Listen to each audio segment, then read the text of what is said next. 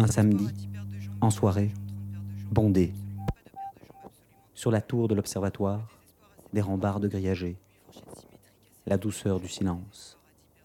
Je monte, je prends l'escalier qui mène à l'extérieur et me penche contre la rambarde grillagée. Samedi, en soirée, J'enjambe la rambarde grillagée, me mets debout sur le rebord. une alarme. Tout le monde se précipite dehors et il n'y a plus qu'un bout de moi qui reste là. Samedi, Je vous salue. Je me demande combien pèse la liberté. Chaque jour est plus clair que le précédent. Dans l'air, dans le vent, je trace mon nom. combien pesons-nous tous ensemble? Absolument trois jambes.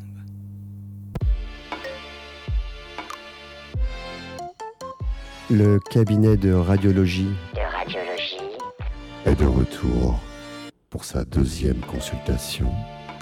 en présence du professeur Paul Arthur. Penser commettre l'irréparable. À mesure que s'ébroule l'indicible, Dans un dernier souffre un soupir amer du rapport à la mer, du départ de l'enfance, comme une évidence. danse. Danse Danse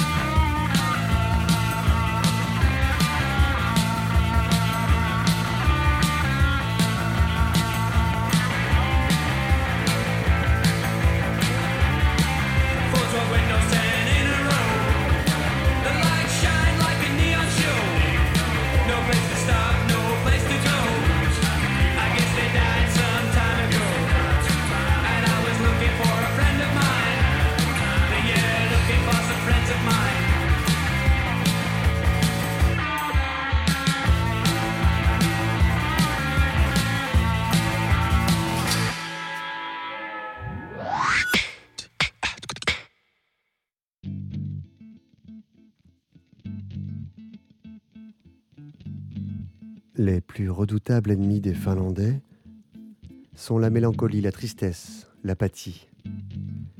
Une insondable lassitude plane sur ce malheureux peuple et le courbe depuis des milliers d'années sous son joug, forçant son âme à la noirceur et à la gravité. Le poids du pessimisme est tel que beaucoup voient dans la mort le seul remède à leur angoisse. Le spleen est un adversaire plus impitoyable que l'Union soviétique. Mais les Finlandais sont une nation de guerriers. Ils ne capitulent pas. Ils se rebellent encore et toujours contre la tyrannie. À la Saint-Jean d'été, dans l'allégresse de la fête du solstice, le pays unissant ses forces livre une gigantesque lutte contre la mo- morosité qui le ronge. Dès la veille, le peuple entier se range en ordre de bataille. Non seulement les hommes en âge de prendre les armes, mais aussi les femmes, les enfants, les vieillards. Tous montent au front. Pour faire pièce à l'obscurité, ils allument sur les rives des milliers de lacs finlandais, d'immenses brasiers païens. Ils hissent au haut de leurs mâts de guerriers des étendards bleus et blancs. Avant l'affrontement, les 5 millions d'assaillants se rassasient de saucisses graisseuses et de côtes de porc grillées au barbecue. Ils boivent sans lésiner pour se donner du courage et au son de l'accordéon, se ruent à l'assaut de la neurasthénie, défiant sa puissance en un rude combat sans merci, jusqu'au bout de la nuit. Dans le tumulte des corps à corps, les sexes opposés se mêlent, les femmes se font engrosser. De nombreux téméraires se noient dans les lacs et les bras de mer qu'ils tentent de franchir à bord de vedettes de débarquement, par dizaines de milliers. Les gens s'écroulent dans les aulnais et les buissons d'ortie. On ne compte plus les actes de bravoure et les sacrifices héroïques. La joie et le bonheur triomphent. Le vague à l'âme est mis en déroute et la nation, ayant vaincu par là la force du sinistre despote, goûte à la liberté pendant au moins un soir.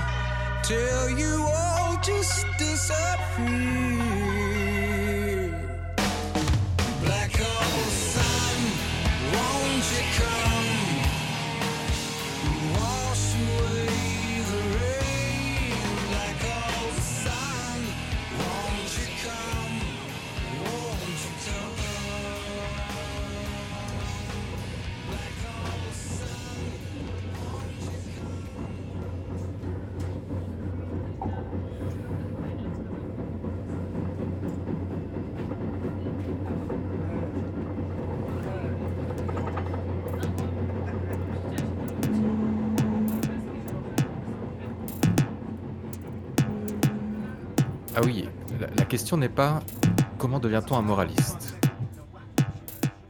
La question est plutôt comment peut-il se faire qu'on ne le devienne pas Quand on voit ce que signifie la guerre, et moi je l'ai vu avec les yeux d'un garçon de 15 ans. Je me rappelle, quand je suis allé en France, j'ai vu dans une gare, probablement à Liège, une file d'hommes qui, chose étrange, commençaient aux hanches. Commençaient aux hanches.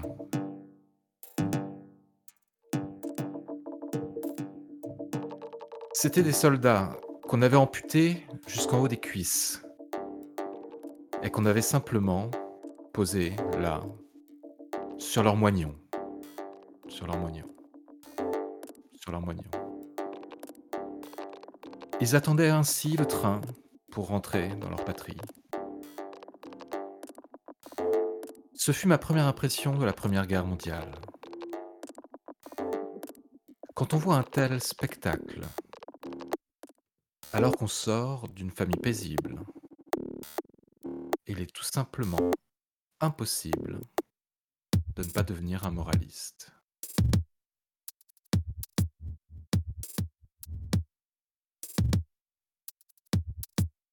Le courage.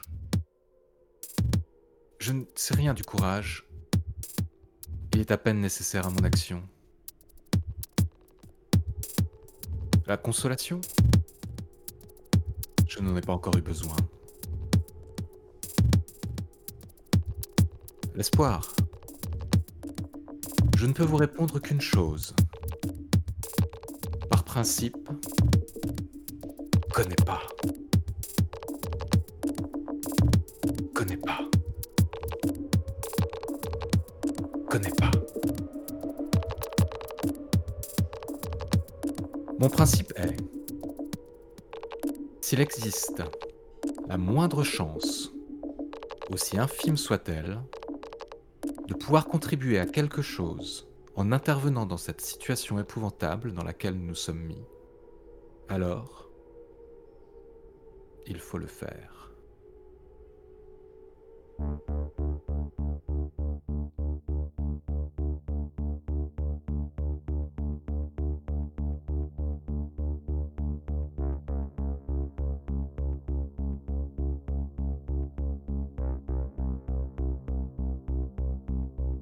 La maladie est un état.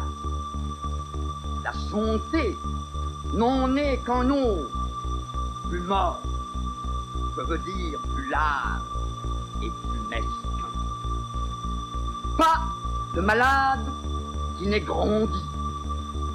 Pas de bien portant qui n'ait un jour trahi pour n'avoir jamais voulu être malade comme tel médecin que j'ai subi.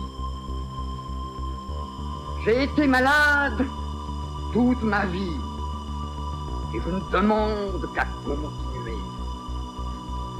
Car les états de privation de la vie m'ont toujours enseigné beaucoup mieux sur la pléthore de ma puissance les crédonces petits bourgeois de la bonne santé suffit.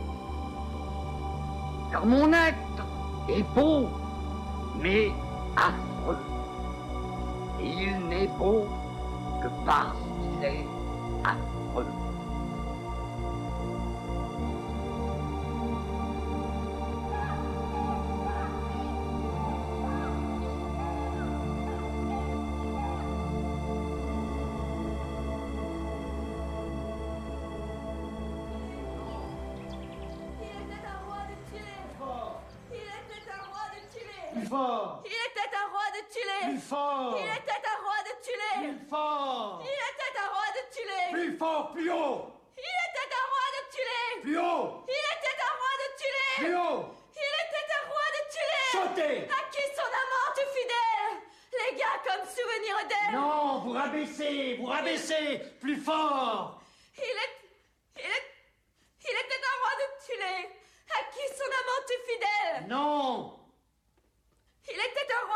Tulé. Il était un roi de Tulé Il était un roi de Tulé, à qui son amant est fidèle.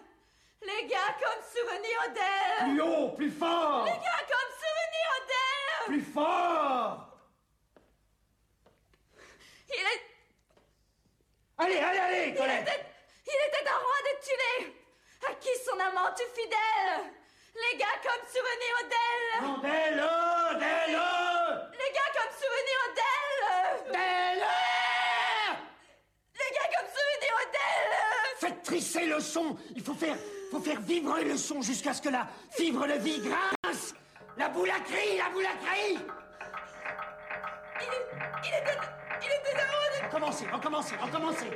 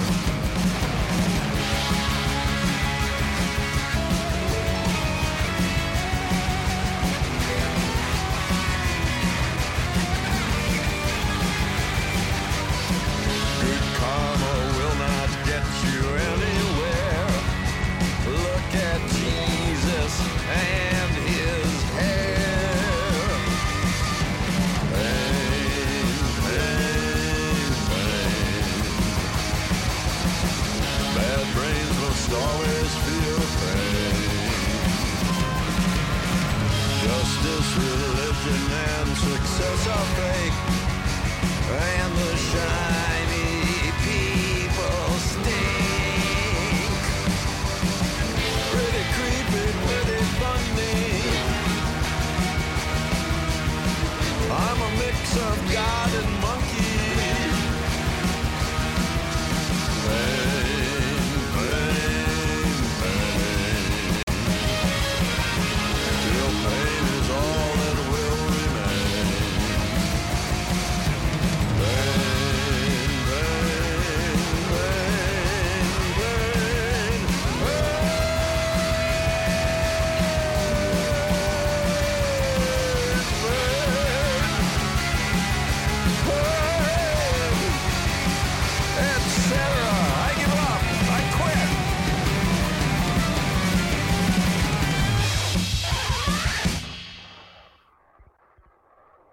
Bonjour.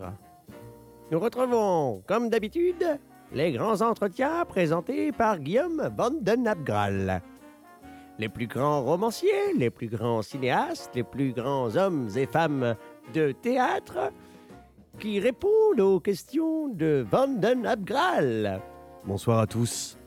Aujourd'hui, dans les grands entretiens du Zapnik, nous avons l'immense privilège de recevoir euh, Henri Miller qui est avec nous. Oui, Vous avez accepté euh, de répondre euh, à nos questions, oui, alors que c'est le seul entretien que vous n'avez jamais donné à la radio francophone. oui. Et cela est dû euh, à notre rencontre il y a quelques années à Big Sur. Tout de suite, nous sommes euh, devenus amis. Voilà, ce fut un échange mémorable, Mm, tant sur le plan intellectuel euh, qu'affectif. oui, Vous m'avez toutefois demandé de ne vous poser qu'une seule question, et je vous poserai donc celle que précédemment j'ai posé à Vladimir Ilitch, Henri Miller. Que faire? La sagesse, c'est de faire de moins en moins, dans tous les domaines, de flotter au lieu de nager. C'est-à-dire que la vie me semble tellement simple. Je me demande pourquoi j'ai fait quelque chose, pourquoi réagir. Euh, je fais comme ça, n'est-ce pas? La planche. Oui, oui. La planche. Euh, parce que toute cette agitation du monde, n'est-ce pas, c'est le signe of an inner disturbance. euh, mm. D'un trouble intérieur. Oui. Je trouve que les choses externelles, euh, les problèmes sociaux, n'est-ce pas, viennent de cela au lieu du contraire. Si l'homme devient euh, simple, sage, etc., il n'y aura pas de problèmes sociaux, euh, n'est-ce pas? Mhm. Euh, c'est lui qui crée cela, oui. Mm, Oui. oui. Aussi, étant américain, je vois la grande caricature de cette euh, activité. Je dis toujours, c'est l'activité des insectes. Et quand on voit les insectes, n'est-ce pas, on se dit toujours, comment, pourquoi, qu'est-ce qu'ils font, n'est-ce pas, et pourquoi. Quelle agitation. Et ils sont tellement occupés, hein, préoccupés. Et ça semble ridicule à nous. Mais en, en nous, euh, regardons, nous ne disons pas le même pour nous, comprenez-vous? Et mais moi, je vois comme ça que c'est ridicule. Hmm. Merci pour ces paroles d'une grande euh, sagesse, euh, Henry Miller.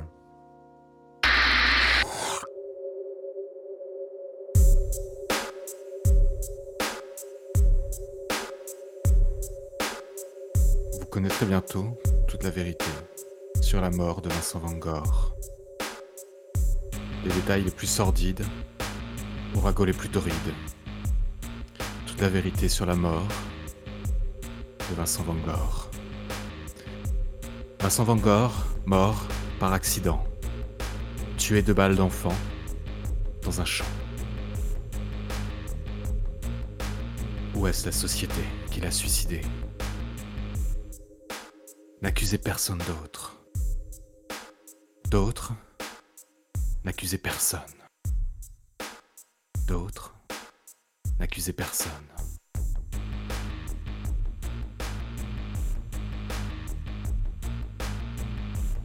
Vincent Van Gogh porte le prénom de son frère né mort dans le Brabant. Où est-ce la société qui l'a oublié N'accusez personne d'autre. D'autres N'accusez personne.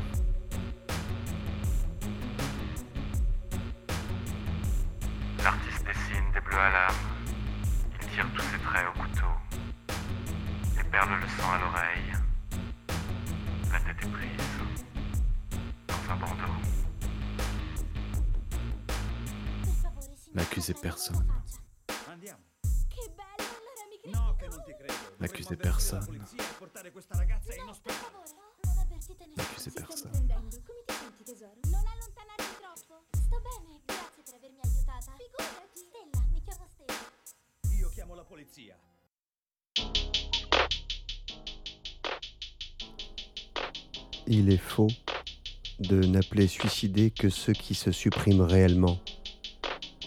Parmi ceux-là, il s'en trouve beaucoup qui, en quelque sorte, ne deviennent des suicidés que par hasard, et non pas nécessairement le suicide dans le sang.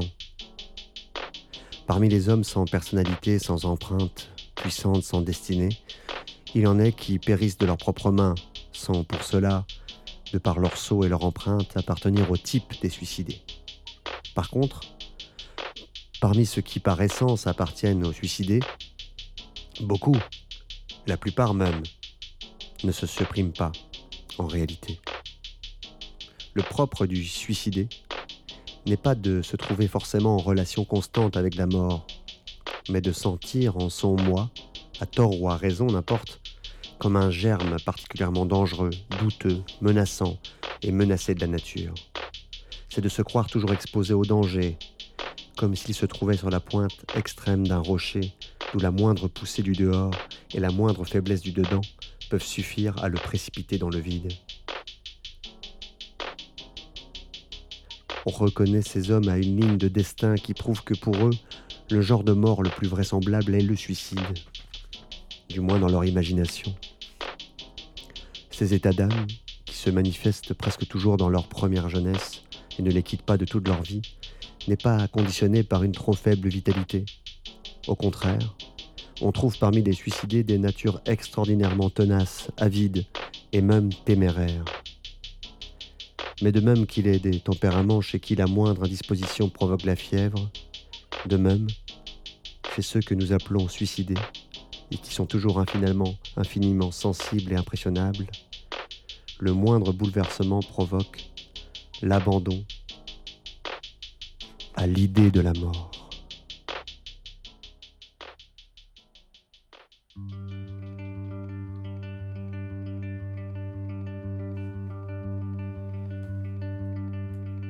Ce matin, il est arrivé une chose bien étrange.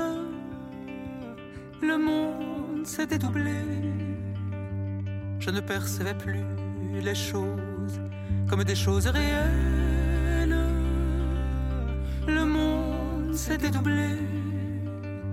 J'ai pris peur, j'ai crié que quelqu'un me vienne en aide. Le monde s'est dédoublé. J'ai accueilli un ami qui m'a pris dans ses bras et m'a murmuré tout bas.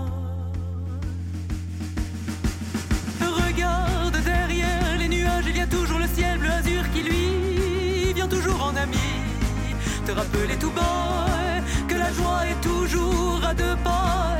Il m'a dit prends patience, mon ami prends patience, vers un nouveau rivage. Ton cœur est emporté, l'ancien territoire t'éclaire de ses phares, t'éclaire de ses phares.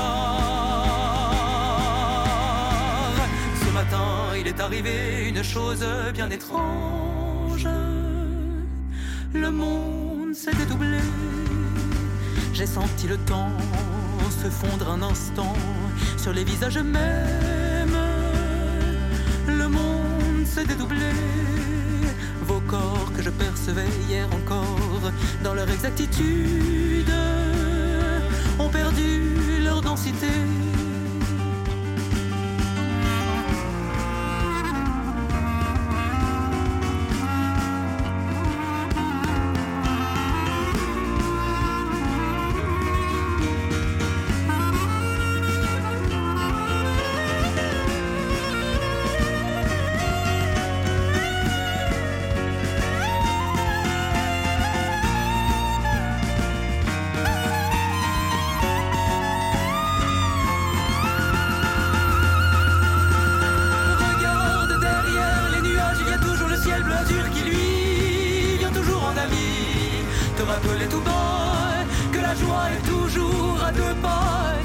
Prends patience, mon ami prends patience, vers un nouveau rivage. Ton cœur est emporté, l'ancien territoire t'éclaire de ses phares.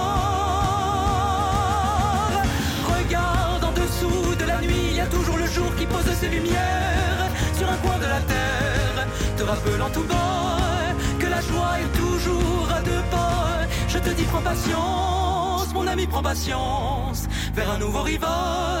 Ton cœur est emporté, l'ancien territoire t'éclaire de ses phares. Regarde derrière les nuages, il y a toujours le ciel bleu azur qui lui vient toujours en ami. Te rappeler tout bas que la joie est toujours à deux pas. Il m'a dit prends patience, mon ami prends patience, vers un nouveau rivage. Ton cœur est emporté, l'ancien territoire t'éclaire de ses phares, t'éclaire de ses phares.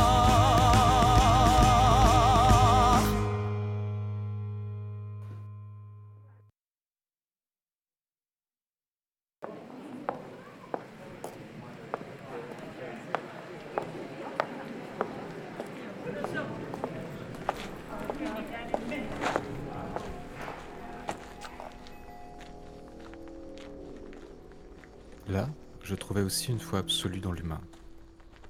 Un idéalisme rayonnant, les douceurs de la générosité, du renoncement et du martyr, tout ce qu'il y a de splendide et de stimulant pour l'esprit.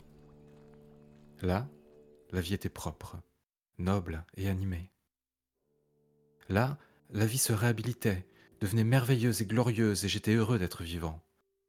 J'étais en contact avec ces âmes nobles qui plaçaient la chair et l'esprit bien au-dessus des dollars et des cents, et pour qui le gémissement ténu d'un enfant affamé des bas quartiers avait plus d'importance que tout le faste et l'ambition de l'expansion commerciale et de la suprématie mondiale. Tout autour de moi, il n'était question que de la noblesse de la cause et de l'héroïsme de l'effort. Et mes jours et mes nuits étaient lumière du soleil et des étoiles, feu et rosée. Et devant mes yeux, à jamais brûlant et flamboyant, se tenait le Saint Graal, le Graal du Christ, l'humanité heureuse, depuis si longtemps souffrante et maltraitée, qu'il fallait secourir et finalement sauver.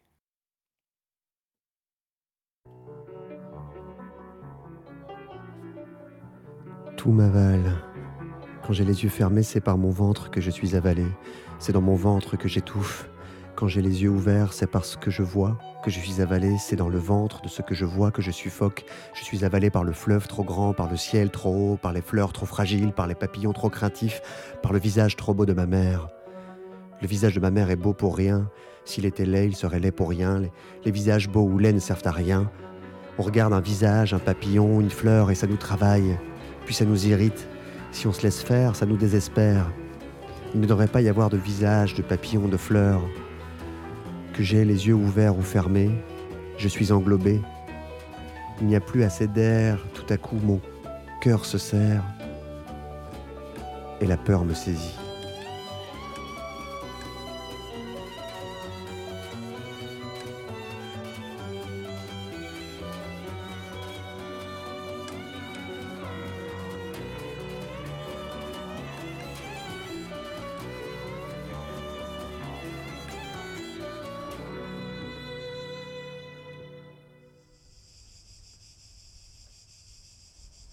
Tu volevi scrivere in napolitano?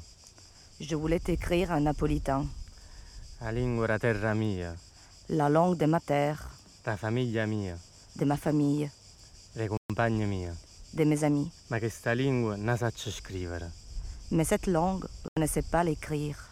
Allora ho pensato di scrivere in italiano. Alors, je pensais t'écrire en italien.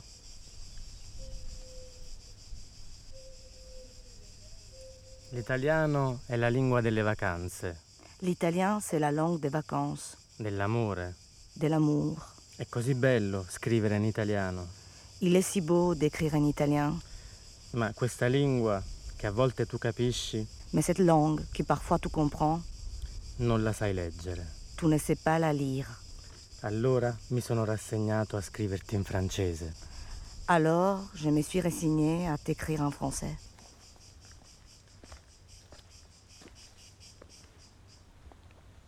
Vendredi 31 juillet. Radieuse, envoûtante, pleine de mystères, d'histoires à raconter. Mes yeux regardent Naples et mon cœur ne pense qu'à toi. Je t'embrasse, ton Carminet.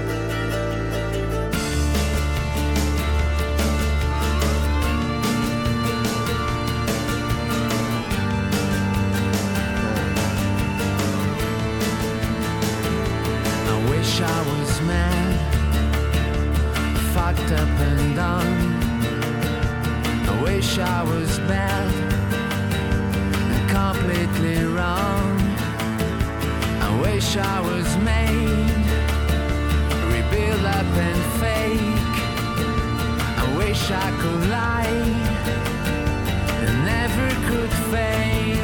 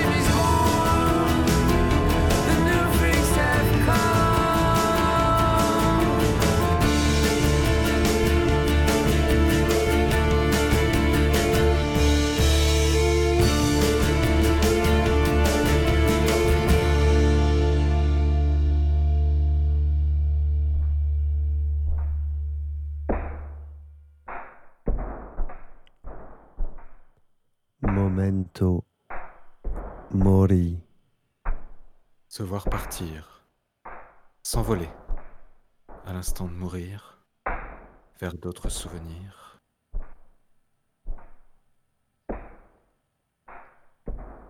Se voir partir, à la dérive, capitaine d'un navire, sans avenir. Va, pauvre air, faire peser ton âme sur la balance du jugement dernier.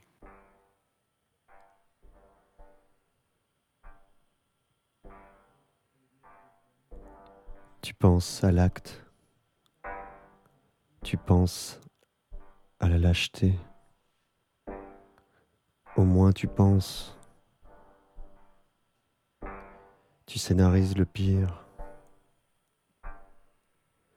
Tu avances d'un pas léger. Tu te rétractes. Tu te recroquevilles.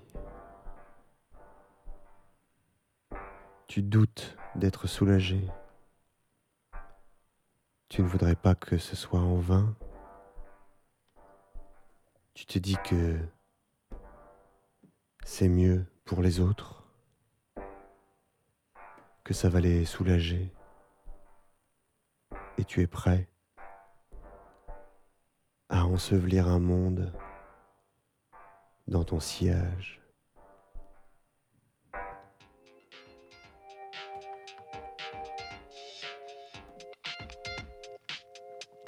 Fin de la consultation pour aujourd'hui. Merci Paul Arthur pour vos choix docteur. textuels et votre voix. Aujourd'hui, on a eu du Régent du Charme, Herman S, Jack London, Arto Pasilina et Antonin Arto. Musicalement, il y a eu aussi euh, Clara Isé. Aidez-moi, Paul. Joy Division, Iggy Pop et Danger Mouse, Vénus avec Beautiful Days. et quelques mots de Gunther Anders. Et quelques mots de vos serviteurs, le docteur Abgral et le professeur Paul Arthur. C'était notre deuxième consultation. Portez-vous bien.